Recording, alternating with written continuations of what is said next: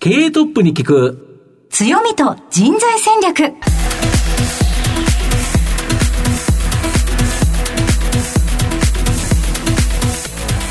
毎度相場の福の神こと藤本信之です。アシスタントの飯村美希です。経営トップに聞く強みと人材戦略。この番組は相場の福の神藤本信之さんが注目企業の経営トップや人材戦略を担うキーパーソンをゲストにお迎えしてお送りします。企業を作るのはそこで働く人ということなんですがゲストには毎回事業戦略上独特の強みとその強みを生かすための人材戦略じっくりとお伺いしていきます。この後早速トップのご登場です。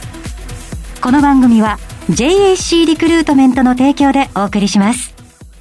経営トップに聞く。強みと人材戦略経営トップに聞く強みと人材戦略本日のゲストをご紹介します東証プライム上場証券コード7198ある日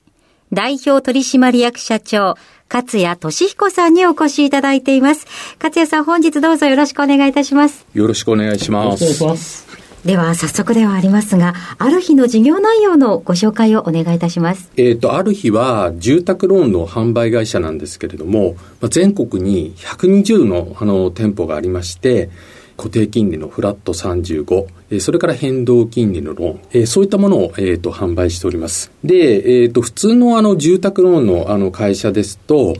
えっ、と、まあ、販売に集中するってことなんですけど、我々は、えっ、と、お客様が住み替えて、次のステップに行くっていうことはいいことだと思ってますんで、はいあの、住み替えを促進する会社、えーそういうふうになっていきたいというふうに思ってます。はい。ありがとうございます。また後ほど事業内容についてはじっくりと伺わせていただきたいと思いますが、まずは、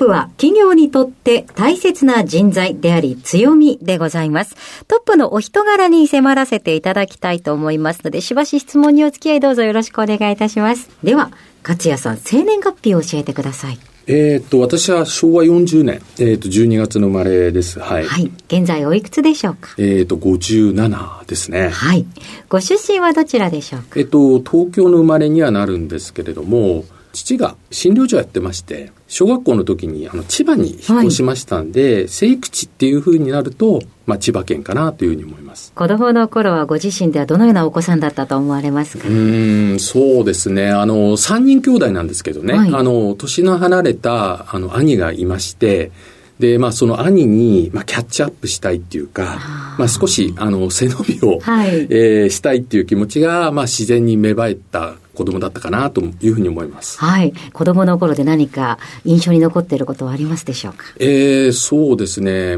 まあ、例えば、あの、キャッチボールなんかすると、兄が6つ離れてんですよ。あ、だ結構お兄さんですね。小学校1年生の投げる球と、中学校1年生の投げる球って全然違うんですよ、そうですよねなんとか速い球投げたりとか。まあそういうのをやってた記憶あります。ああ、なるほど。お兄さんが結構だいぶ先輩でいらっしゃるので、もう戦い相手としては。まあ、戦うっていうか、まあ、あの、あれですよね。あの、胸を借りるって、そういう感じでしょうね。なるほど。勝谷さんは中学受験をされて、海星にご進学されたということなんですけれども、勉強はお好きでしたか？まあ、勉強っていうか、まあ、算数が好きだったんですけれども、まあ、算数ってちょっとパズルみたいなところがあるんで、まあ、そういうのの延長って感じですかね。はい。その他学生時代何か熱中されたことなどございますでしょうか？ですね。サークル、えー大学のサークルなんかでは、まあ、ちょっと音楽やってまして、はい。まあ、当時、80年代だったんで、えーフュージョンのバンドなんかやってましたね。ご担当は？えっ、と、エレキギターですね。ああ、そうはいでしたか。ギターは始めるきっかけは何だったのでしょうか？始めるきっかけは、まあ、兄が、まあ、やっぱりフォークソングとか、はいまあ、そういう世代ですんでね、見よう見まねで、あの、始めたっていうのが初めだと思いますけどね。はい。そのフュージョン系？はい、実際に、まあ、ロックもやりますけども、はいまあ、フュージョンって、あの、ボーカルがないんで、はいまあ、より、こう、なんて言うんでしょう、楽器をしっかり弾くっていうことが、まあ、重要なんで、まあ、そういうのを中心にやってましたね。はい。当時は何か将来こうなりたいなど夢はございましたでしょうか？えー将来何をやりたいというよりは、海外に出たいっていうのがすごいあって、あの、子供の頃ですね、あの、金高薫、はい。えー世界の旅っていうね、あテレビで。あはい、あの、気候番組があって、それが好きだったんですよね。なので、まあ、大人になったら、ちょっと海外行きたいなっていうのはすごい思ってましたね。はい。そうしますと、職種等々はどのようにお考えだったのでしょうか？えっ、と、職種って就職の時です就職かの時。あの、まあ、海外で働ければいいなっていう感じで、まあ、結果的には、あの、銀行に入れてもらったんですけれども、まあ、当時、あの、すごく、うん。あの、日本の銀行が、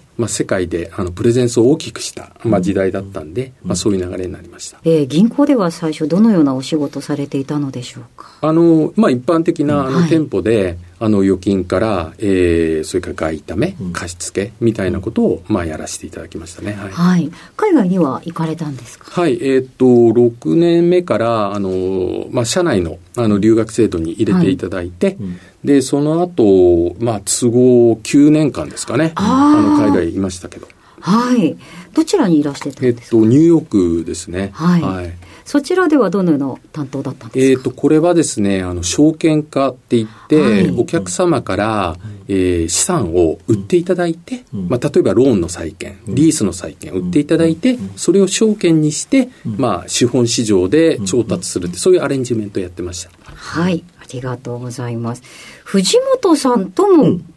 一緒にお仕事されていた時期があるんですか、そうなんですよ。実はマネックス証券で、勝谷さんと3年ぐらいですか ?2、3年？そうですね。ですよねあの、2006年から3年ぐらいですかね、うんうんご一緒させていただきました。ということは、だけど銀行からマネックスに転職されたんですよね。そうですね。きっかけは何だったのでしょうまあ、きっかけは、あの、マネックスグループの、あの、松本大樹さんから、まあ、これまで、あの、オンライン証券だったけれども、うん。オンラインでの総合金融機関になるんで、あの、証券以外もやるから面白いよっていうことで、あの、声かけていただいて、えー、移ったって、そういう感じですね。一番惹かれた点はどういったところだったのでしょうか？うーんと、まあ、当時ですね、えーまあ今も言われてますけど、貯蓄から投資とか、それからオフラインのビジネスからオンラインのビジネスうんみたいなところで、うん。えー流れが来ている中で、まあオンライン証券がやってるところってまさに最先端、フロンティアっていうことで、えー魅力を感じましたね。はい。銀行でのお勤めは都合どのくらいだったのえっ、と、でしょうか、銀行17年はいですね。はいその後マネックスに移られて、はいそちらでは、えー何年ほどお勤めだったのえっ、と、でしょうか、マネックスは15年、あの、おりました。はい。その後、もう現在の会社になるのでしょうか？そうですね。えっ、と、3年前弱ですかね。あの、ある日の方に移っております。このごきっかけというのは？えっ、と、ある日は、えっ、と、住宅ローンの販売会社なんですけれども、うん。住宅ローンを、うん。えーご提供した後にお客様に、えーその債券を住宅金融支援機構さんに買っていただいたり、はい。あるいは、あの、保証をつけていただいて、機関投資家に売っていく、うんまあ、そういう商売してるんですよね。で、うん。これって、まあ、私が銀行時代にやってた証券化の仕事でもあるので、はい。まあ、非常に興味があの、あったっていうことと、うん。まあ、それから個人向けのビジネスなので、うんうんうんまあ、マネックスは、うん。えっ、と、オンラインでの、えーうん。個人向けの金融機関ですけれども、まあ、えっ、と、ある日は、まあ、まだまだですね、あの、オンラインでのビジネスっていうのを伸ばしていける余地があると思ってうんうんうん、まあ、移ったっていうことですね。はい。えぜひ、社長になられた時の、え社員の皆様への挨拶で、えー覚えていらっしゃることございましたら教えていただきたいのですが。そうですね。あの、タウンホールミーティングっていうのをやっていて、はいはいあの、まあ、毎月、まあ、いろんなお話してるんですけど、うんえー会社に来た当初にお話したのは、うんいやとにかく、うんまあ、あの、環境がこれだけ変化してるので、はい現状維持はリスク取ってることになりますと。なるほど。環境に合わせて、やっぱり変化をすることが、まあ、最大の、えーまあ、防御になるっていうかですね、まあ、いうことで、変化を恐れずにやっていきましょうっていう、まあ、ことですね。まあ、あの、ダーウィンじゃないんですけれども、うんまあ、やっぱり変化する環境に、あの、合わせたものが、まあ、生き残るっていうことですんで、あの、まあ、金融の世界だけじゃなくて、まあ、当時、あの、コロナ、はい。えポストコロナの、あの、時代なんていうふうに言われてましたし、うん。まあ、それから、えっ、と、ワークライフバランスなんかね、働き方も変わってるっていう中で、うん。まあ、お客様も変わってるし、まあ、我々の、えー、と働き方も変わってるので、どんどん変わっていきましょうって、まあ、そんな話してます。はい。りがとうございます。さて、ここまで勝也さんの人となり伺ってまいりました。皆さんにはどのように伝わりましたでしょうか。この後は組織の強みと人材戦略に迫っていきます。経営トップに聞く強みと人材戦略。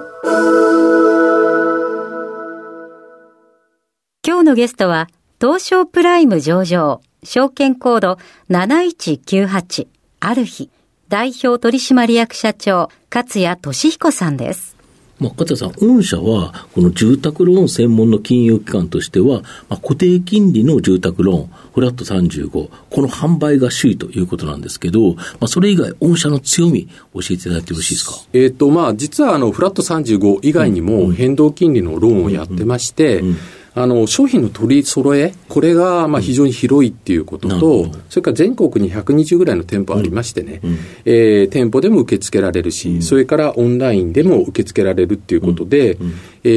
ー、まあ、間口が広いっていうことと、えー、それから、あの、ローンの審査のスピードが速いですね。まあ、ここが強みなんです。で、まあ、最近ですね、あの、ローン出すだけじゃなくて、あの、住み替えのご相談にもオンラインで乗りますよっていうところが、まあ今、磨いている強みかなというふうに思います。で、やはり異次元の金融緩和で、このずっとですね、日本って、本当に低金利が続いたというふうに思うんですけど、まあそろそろですね、日本の長期金利もなんか上がってきそうな雰囲気が少しずつ出てきてるわけなんですけど、これ、御社、この場合、上がったときはどうなるんですか？えっと、固定金利の、えっと、ローンについては、うん、あの、金利というのは住宅金融支援機構さんが、まあ、主に決められるものを中心になる。うん、で、一方で、うん、あの、変動金利のローンは、はいはいはい、えっ、ー、と、これは、えっ、ー、と、銀行さんと提携してますんで、うん、まあ、そちらで、あの、調整していくっていう形になると思いますね。なるほど。極端な大きな悪影響とかはないという感じですかね。固定金利の方が、っていうか、長期金利の方が先に上がるっていうのは、まあ、マーケットの常なので、まあ、その間はですね、変動金利のローンを、うん、えー、まあ、販売していくっていう話になるのかなと思いますね。なるほど。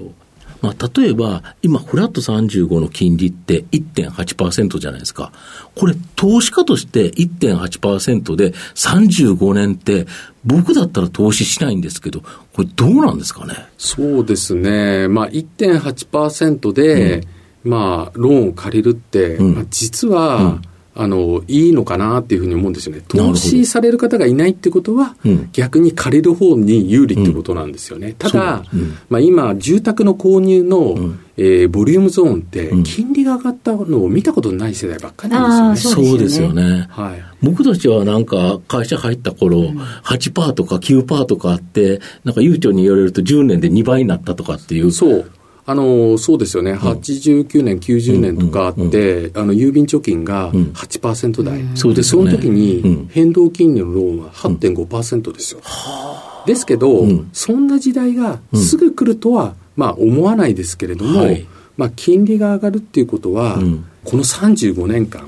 ないって考えることの方が確率は低いと思うんですよ。確かに。特に、ここ、えっと、最近は超低金利。が、うん、あの定着してたので、うん、そういう目で見がちなんですけれども、うんうん、今後35年っていうことを考えると、今からの35年、ね、はい。はい、今までの状態が35年続くっていうふうに、まあ、考えるとですね、まあ、それはリスクが高いのかなというふうに思うんですよね。逆に言うと、リスクを下げるっていう観点から言うと、借りる方の立場で言うと、1.8、魅力的かなっていう感じですか？あまあそうですよね。まあ家計って安定しないといけないと思うので、まあ、あの家計とは関係なく、世の中の金利って上がるとき上がるんですよ。うんうん、なので、生活をあの安定的にやっていくためには、うん、まあ、固定金利の、えーと、ローンというのも考えられた方が、うん、まあ、いいのかなと、まあ、いうふうには思います。あと、御社の場合、SBI 新生銀行と共同開発した変動金利商品、ある日住宅ローン、MG 保証のイワセレクト。まあ、これが期待の新サービスという感じですか？そうですね、あの我々変動金利のローンを拡充しようというふうに思ってるんですけれども、うんうんえーと、このローンは、MG 保証さんの、えーと、保証が入ってるんで、うん、まあ、審査をする上でですね、まあ、割とこう、間口が広い、えー、商品になるんですよね。うんうん、ですんで、まあ、ぜひですね、うん、えっ、ー、と、私どもの、えっ、ー、と、店舗の方で、うん、えー、住宅ローン借りられるかどうか、うん、チャレンジしていただければなというふうに思います。なるほど。で、えっ、と、固定金利は、まあ、足元、あの、やや、あの、上昇傾向にありますんで、まあ、こちらの、えー、ローンも合わせてご案内しているという状況ですね。要は、世の中の動向に合わせて、やっぱお客さんが求めるもの、まあ、これを提供していくということですか？そうですね。あの、我々が売りたいものというよりは、うん、お客様が求めるものをなるべく揃えて、うん、で、ご案内していくっていうのが、うん、まあ、ローンの販売会社としては重要かなと思ってます。なるほど。あと、先ほどもおっしゃってましたけど、御社はこの住宅ローンカンパニー、いわゆる住宅ローンを販売するっていう会社から、まあ、あの、世界でも類を見ない総合的な住み替えカンパニー、住み替えというところに非常にフォーカスしていくということですか？うん、まあ、あの、難しく言うとそういうことになっちゃうんですけど、うん、住宅ローンって、そのものだけを求めてお客様いらっしゃるわけじゃなくて、まあそうですよ。住宅ローン借りたいわけじゃなくて、家が買いたいから住宅ローンを借りるということですよね。そうですね。あの、なので、我々は、住宅ローンをお借りになるもっと前の段階に立ち戻って、街を探して、家を探して、で、家を購入する相談に乗って差し上げて、はい、それで住宅ローンを借りていただいて、はい、あの、新生活を始めていただくっていう、こう、一連の流れを、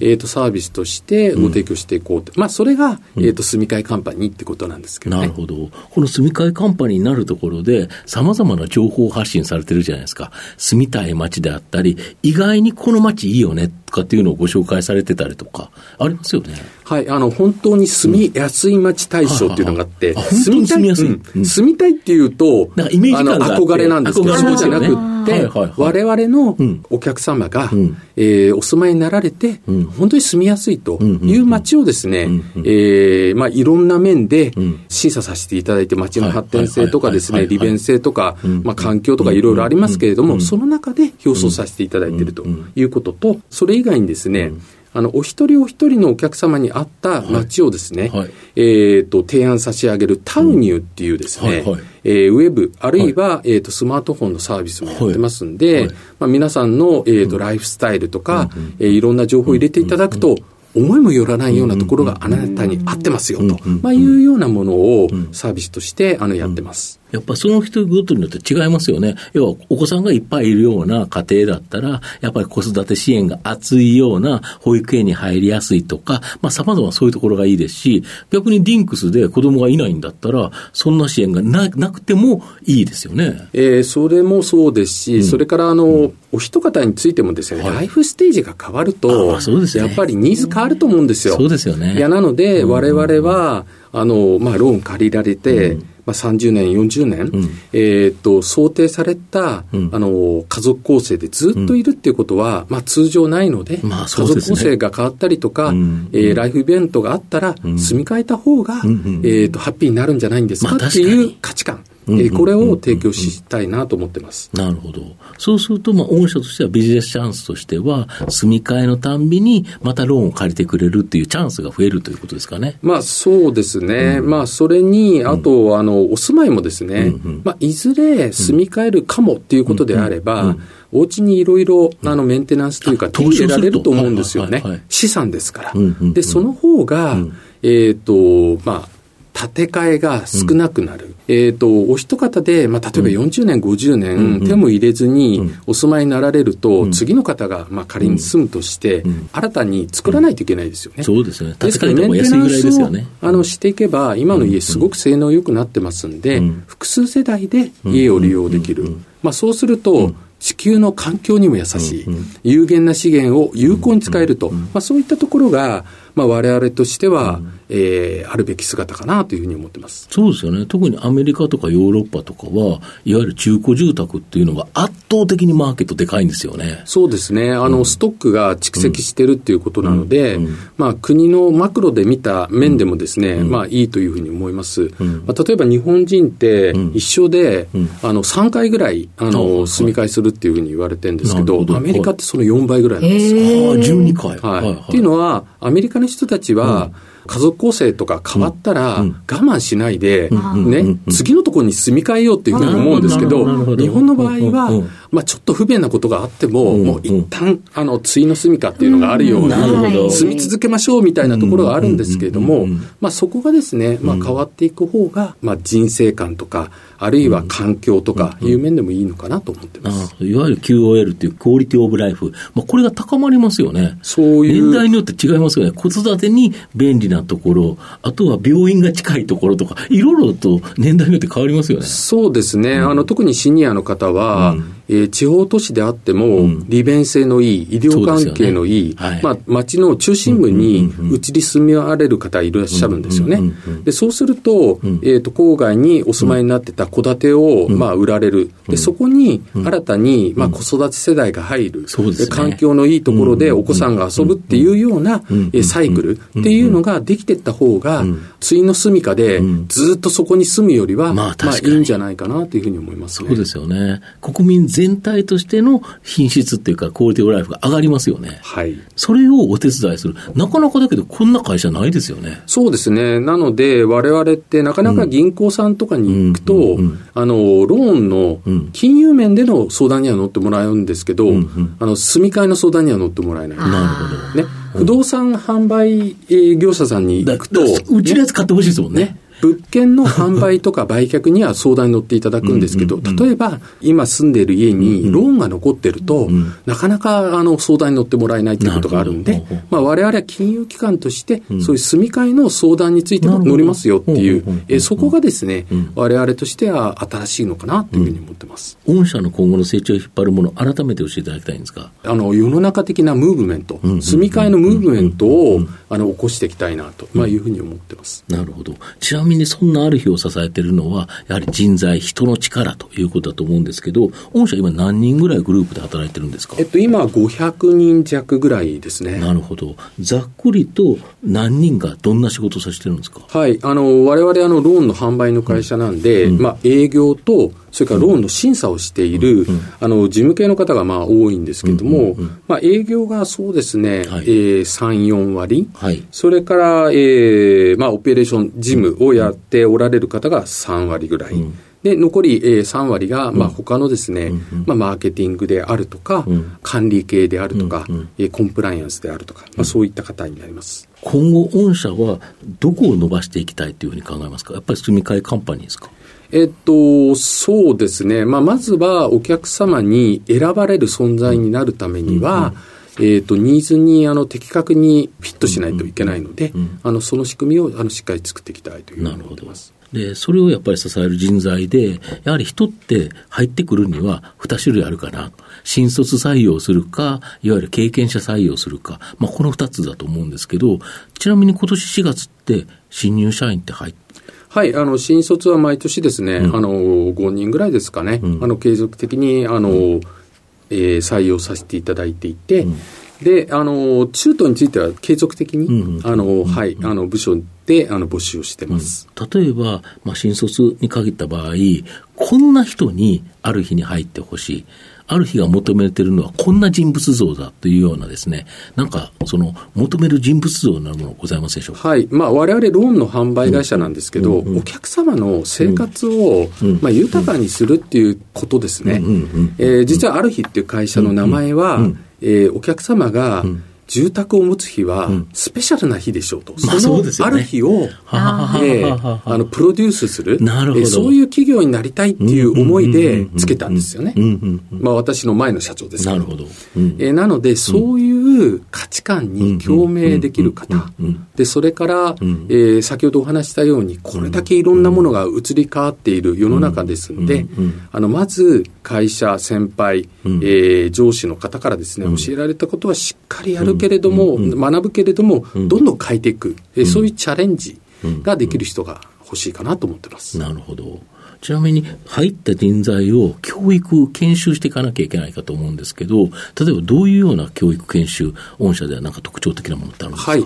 あの、実務研修的なものはですね、あの、もちろん、あの、あります。あの、ローンの、えっ、と、販売とか、事務とか、はいはいはいあるいはコンプライアンス。覚えなきゃいけないこと。はい。で、それに加えてですね、一般教養的な、はい。えっ、と、ビジネスマンとしての、はい。あの、文章の書き方とか、あるいは、えーと、ファシリテーションの仕方とか、あるいはリーダーとして部下を持ったらしっかりフィードバックをするやり方とか、まあ、そういった研修をあの、提供してます。ちなみにこの番組、お昼に放送してるんですけど、勝谷さん、ランチ何を食べることが多いんですか？ランチはですね、はい、あの、まあ、大体週2回ぐらいは、はいあの、行きつけの店がありまして。行きつけの。はい。まあ、そこ、まあ、洋食屋さんなんですけど。何、洋食何食べるのが多いんですけどいや、あのね、そこは魚と肉の定食があって、1週間一緒なんですよ。なるほど。なので、魚1日、肉1日。あ、なるほど、なるほど。なるほど。勝谷さんはそういうルーティーンのような形でお過ごしになられることって多いんですか？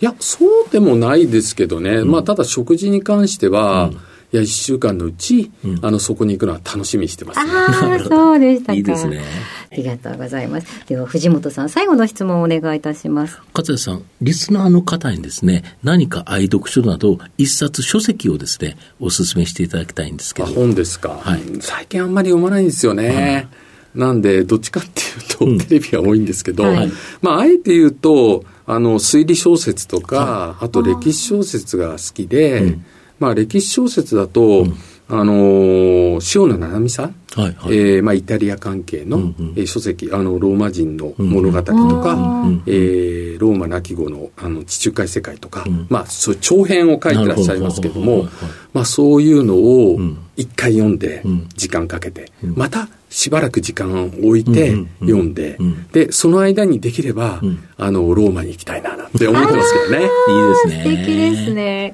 ありがとうございます。改めまして、本日のゲストは、ある日、代表取締役社長、勝谷俊彦さんでした。勝谷さんありがとうございました。どうもありがとうございました。ありがとうございました。経営トップに聞く強みと人材戦略東証プライム上場 JAC リクルートメントは世界11カ国に展開するグローバルな人材紹介会社です。スペシャリストや管理職の人材紹介を通じて、長年にわたり多くの企業の成長に貢献した実績を持ちます。当社では、役員、CFO、CIO、本部長、社外取締役などの経営幹部層の人材紹介に特化した専門部署、JAC エグゼクティブを構え、企業の経営課題解決を支援しています。経験豊富なコンサルタントが経営課題をヒアリングし、課題解決に導く人材をご紹介いたします。企業の経営改革を担う人材など、経営幹部の採用なら、東証プライム上場、証券コード2124、JAC リクルートメントにお任せください。お送りしてきました経営トップに聞く強みと人材戦略。そろそろお別れのお時間です。今日のゲストはある日代表取締役社長勝谷俊彦さんでした。お話振り返っていかがですか？やはり勝谷さんとは実は本当にマイク証券の時3年間同僚だったので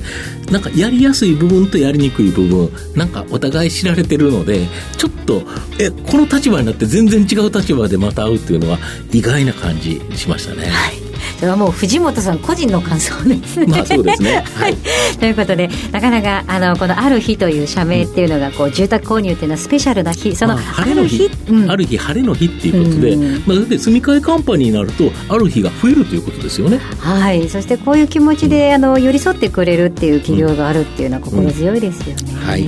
えー、ぜひ、皆さん最初から聞けなかったという方も、終了後はラジコのタイムフリーをポッドキャストでお楽しみいただけますので、ラジオ日経のウェブサイトのチェックもお願いいたします。ここまでのお相手は相場の福の神こと藤本信之と飯村美希でお送りしました次回のこの時間までほなまたお昼やで経営トップに聞く強みと人材戦略この番組は JAC リクルートメントの提供でお送りしました。